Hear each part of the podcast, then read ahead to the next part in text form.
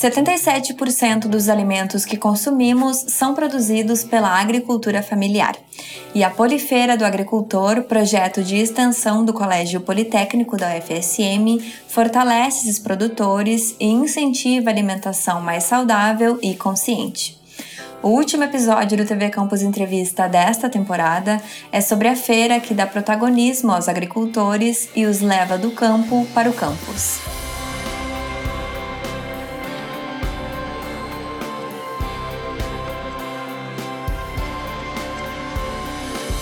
Eu sou Eduarda Costa, estudante de jornalismo na Universidade Federal de Santa Maria. Hoje a gente recebe o professor Gustavo Pinto da Silva, coordenador da Polifeira do Agricultor. Olá, professor Gustavo, seja bem-vindo ao TV Campus Entrevista.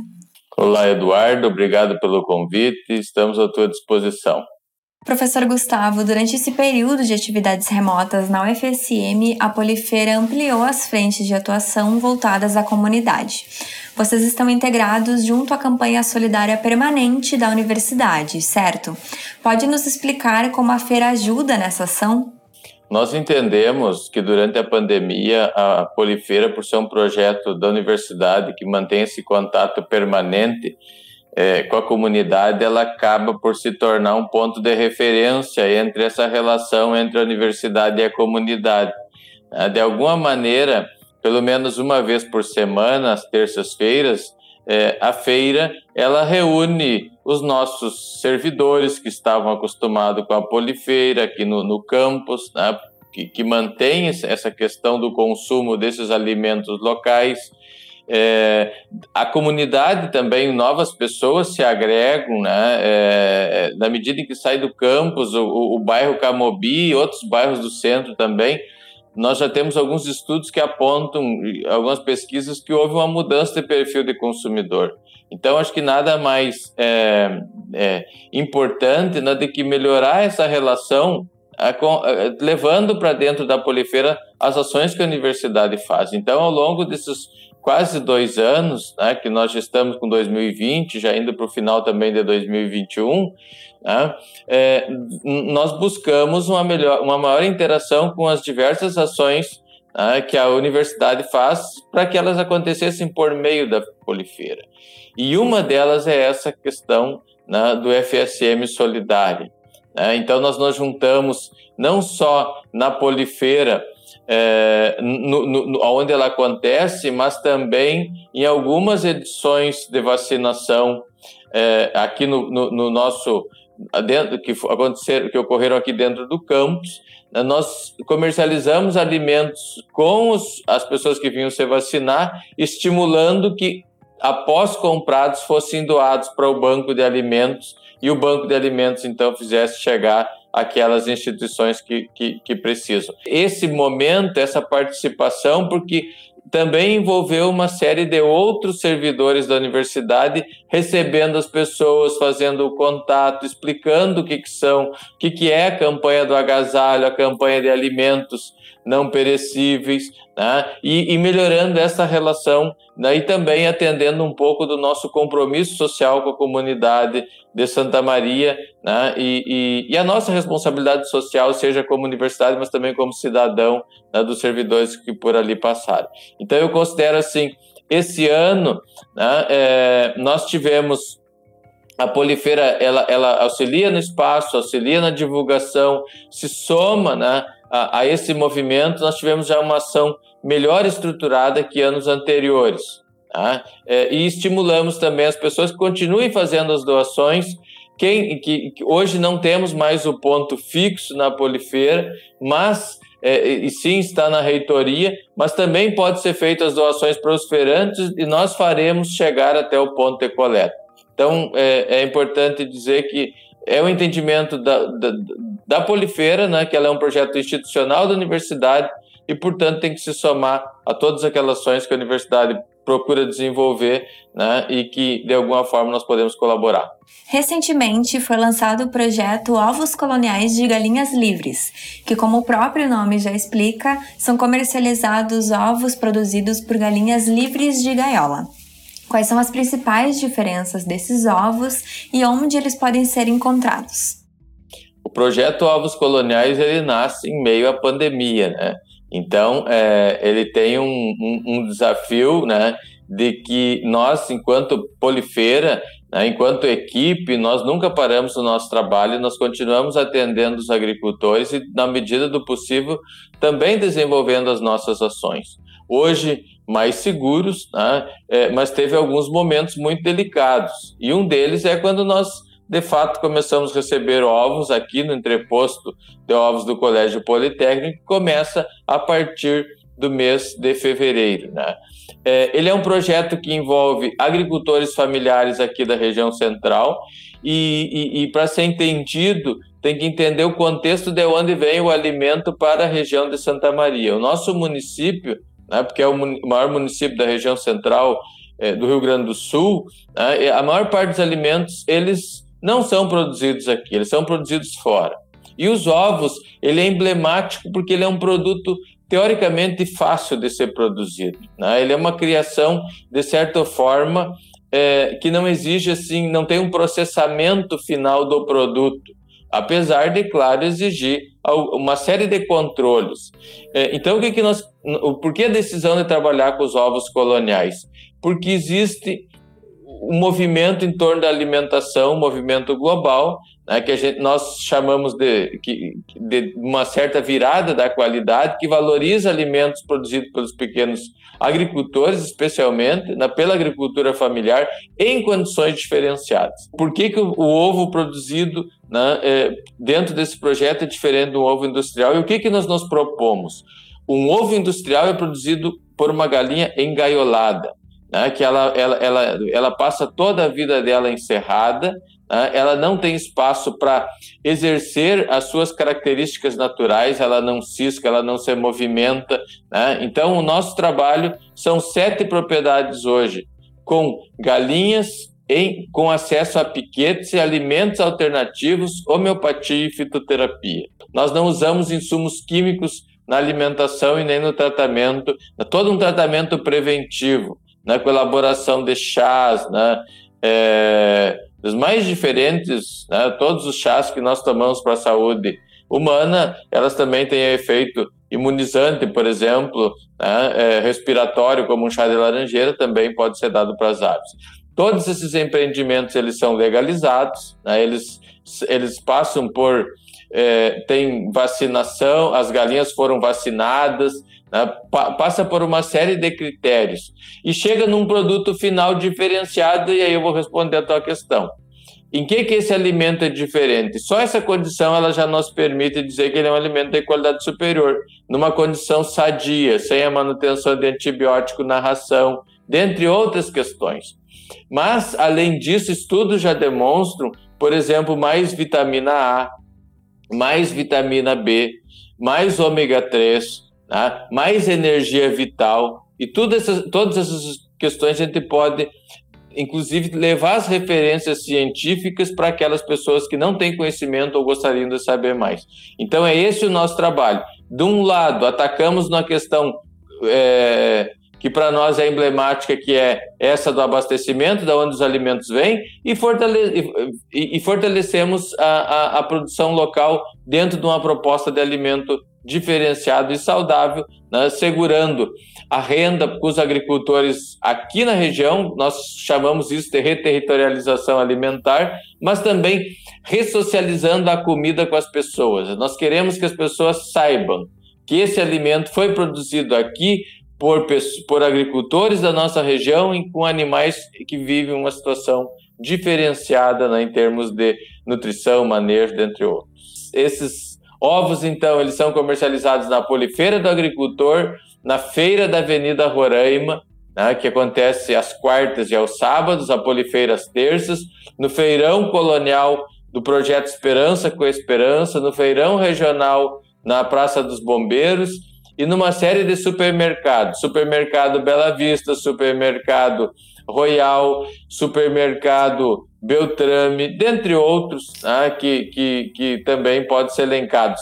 Que essa é outra característica interessante do projeto, são empresários locais que estão vendo que podem cumprir a sua parte e contribuir com o desenvolvimento do projeto, apenas abrindo um espaço para que esse produto chegue aos consumidores que visitam esses pontos de varejo. Professor Gustavo, a OMS, Organização Mundial da Saúde, classifica como deserto alimentar aqueles locais que não têm acesso a alimentos in natura ou minimamente processados. E nós temos uma feira livre dentro da universidade. Você acha que essa proximidade do campo com a comunidade leva os consumidores a repensar os hábitos de alimentação? É, é uma, uma, uma questão importante e, e que se pode trabalhar né, de diferentes maneiras essa questão dos desertos alimentares. Se nós nos, der, nos dermos conta, nós fomos nos distanciando das origens da comida ao longo do tempo. Para um consumidor que muitas vezes não conhece ou não tem uma relação direta com a comida, ele pega tudo no supermercado. E não se questiona de onde vem a comida, como foi produzida, em que condições, por quem, né? dentre outros aspectos, de que forma, quais foram os insumos utilizados, será que foi usado insumos, muito insumo químico ou não? O que interessa numa relação fria do indivíduo com a comida poderia se dizer que é o ato do comer. E isso leva àquilo que nós chamamos de desconexão alimentar, tanto das pessoas, mas também uma desconexão em relação aos, aos territórios onde a comida é produzida. Né? E se nós olharmos hoje na, no, na nossa própria região, né, apesar de uma abundante quantidade de agricultura familiar, nós, de certa forma, nós vivemos um deserto alimentar. Né? Porque muita grande, a, grande maioria da, da, da, quantidade de comida que nós consumimos não é produzido aqui. E eu estou dizendo isso com base num estudo que eu faço ano a ano, né? mapeando da onde os alimentos chegam, a, quantos, quantos quilômetros eles percorrem. Mas eu acho que a, a, a, a polifeira ela consegue trazer para dentro da universidade, e é esse, isso eu sempre tenho dito, coloca dentro do, do espaço, na relação com os cursos, com as diferentes áreas do conhecimento, né? uma, toda uma discussão em torno das questões agroalimentares. E aí não é só da comida em si, são das questões das legislações, das condições de trabalho, de como os alimentos são produzidos. Vamos olhar lá para o direito, né? Na próxima semana, no dia 18, tem uma dissertação de mestrado que tratou do direito à alimentação a partir da polifeira. Então, é, é, se nós não tivéssemos a polifeira aqui, talvez essa dissertação estivesse tratando um outro tema. Né?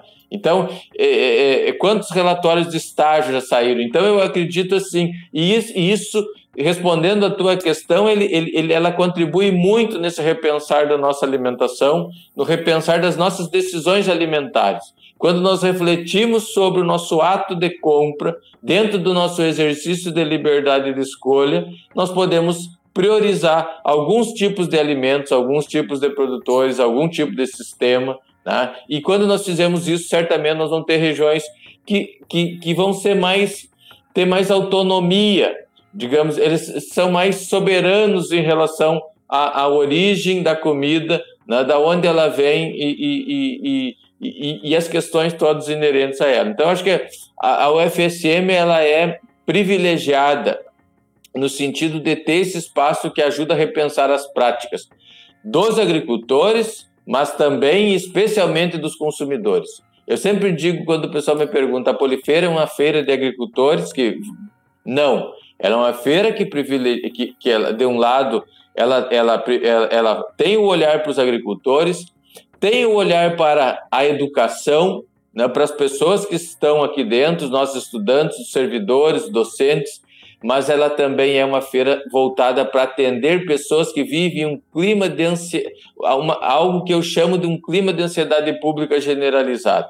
Não sabe mais o que consome, não conhece, não sabe das origens, não se dá conta disso. O que, que nós tentamos fazer? Trazer essa, essa questão para discussão.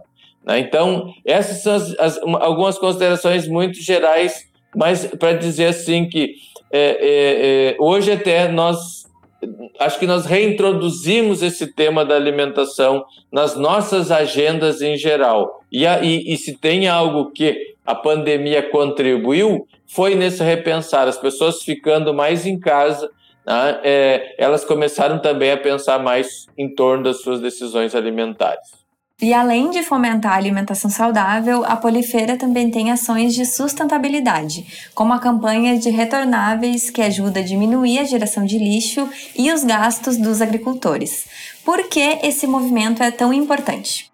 Eu acho que eh, nós temos pensado né, é, numa série de circuitos, talvez virtuosos, né, que, que, que uma, uma pequena feira poderia pode estar é, trazendo para o debate.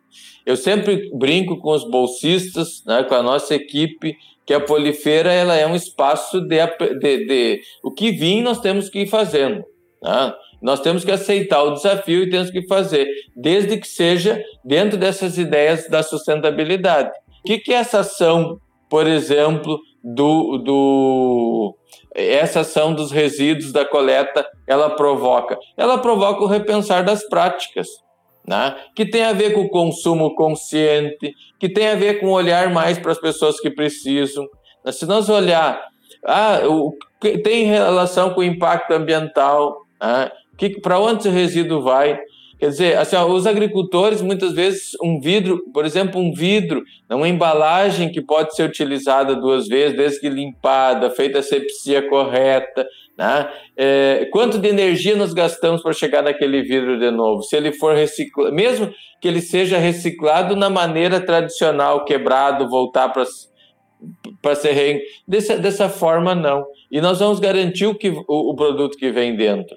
Né? Então eu, entendo assim que do ponto de vista, é, ela é uma campanha, é, é um trabalho educativo e, e, e, esse com continuidade. Nós temos que nos somar nesse movimento. Né? Eu acho que a universidade já é muito rica em iniciativas nesse sentido, mas também com viés econômico de diminuir né, para o, o, custo que onera tanto os agricultores, que é esse custo de embalagens. Né, se vocês têm, só pra, como um exemplo, uma embalagem de ovo que no começo, no mês de janeiro, custava em torno de 34, 35 centavos, hoje não compra por menos de 42 centavos.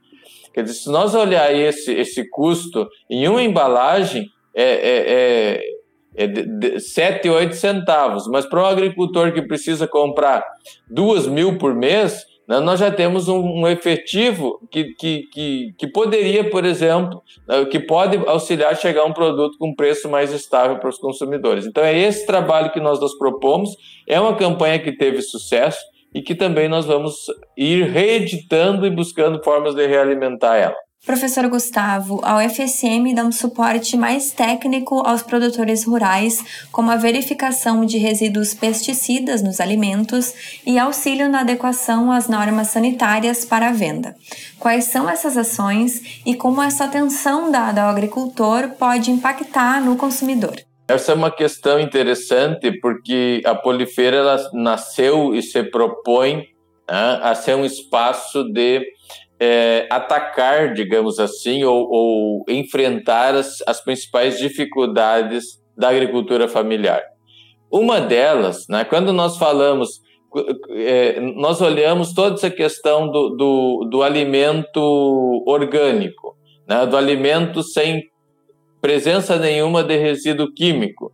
Nós vimos assim que existe uma grande, um grande abismo entre a vontade, entre tem uma demanda dos consumidores mas existe um grande abismo em relação à capacidade dos agricultores de produzir esses alimentos. Por quê? Porque ao longo do tempo ou na história eles foram sendo acostumados, digamos assim, a produzir num modo convencional.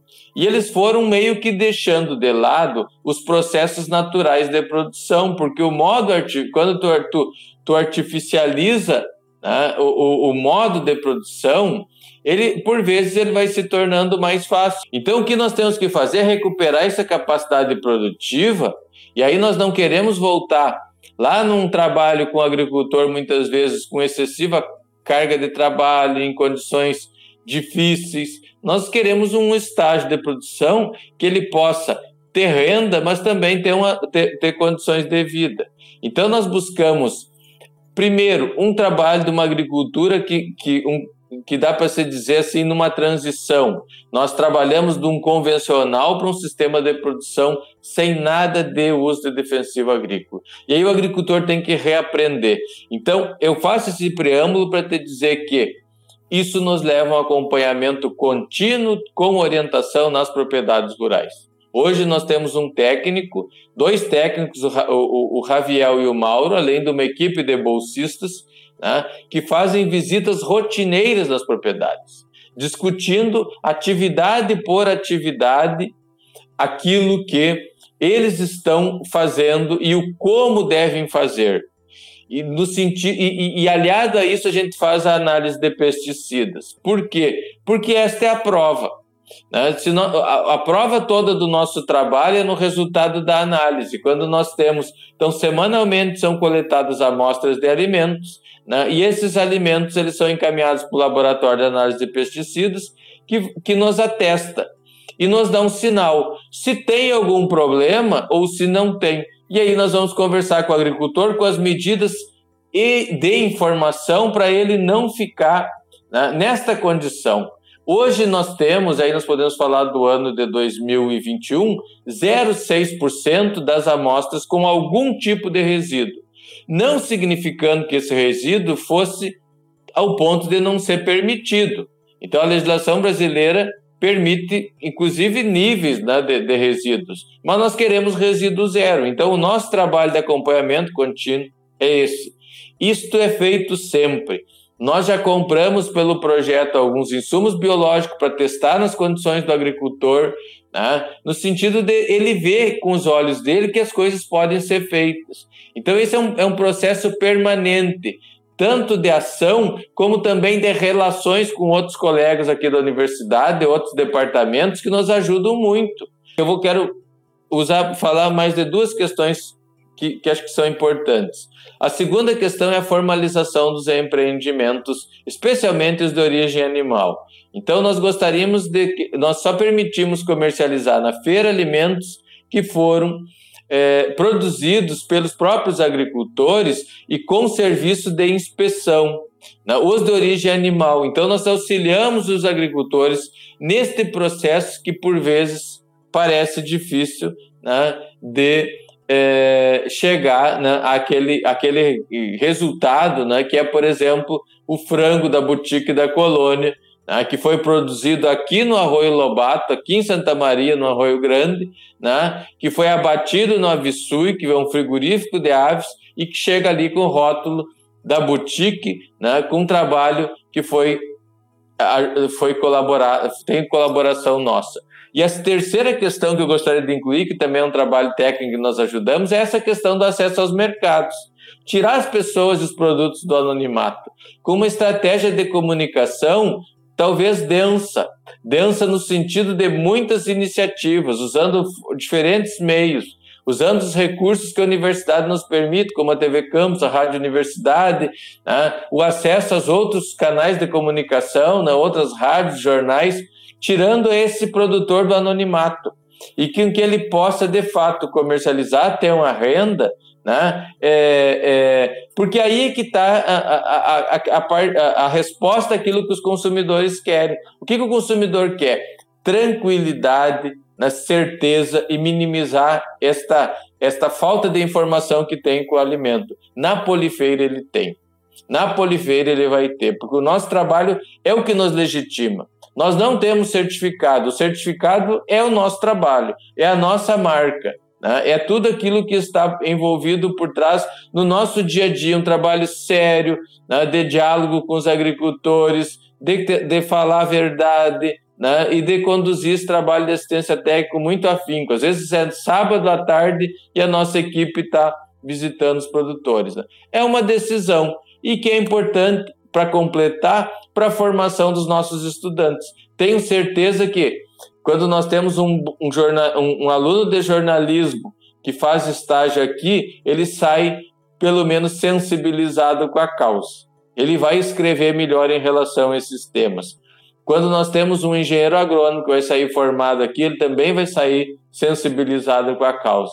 Então, é isso que nós temos que ter como olhar final. Nós somos uma feira que também tá, é responsável e comprometida com a formação de recursos humanos. Professor Gustavo, eu agradeço a tua participação aqui no TV Campus Entrevista e te parabenizo pelo trabalho da Polifer. Nós que agradecemos, Muito sucesso para todos nós e especialmente para a Polifeira. Este foi o TV Campus Entrevista sobre a Polifeira do Agricultor, que ocorre todas as terças na Avenida Roraima durante este período da pandemia, no bairro Camobi de Santa Maria. Todos os episódios da temporada estão disponíveis no YouTube da TV Campus ou no seu tocador de áudio favorito, além da programação das rádios da UFSM. Obrigada por acompanhar. O TV Campus Entrevista tem roteiro e apresentação de Eduarda Costa, produção de Débora Flores da Laposa e montagem de Rafael Salles. O apoio técnico é de Tomás Townsend, projeto visual de Gustavo Lago e projeto sonoro e edição de áudio de Jimmy Brás.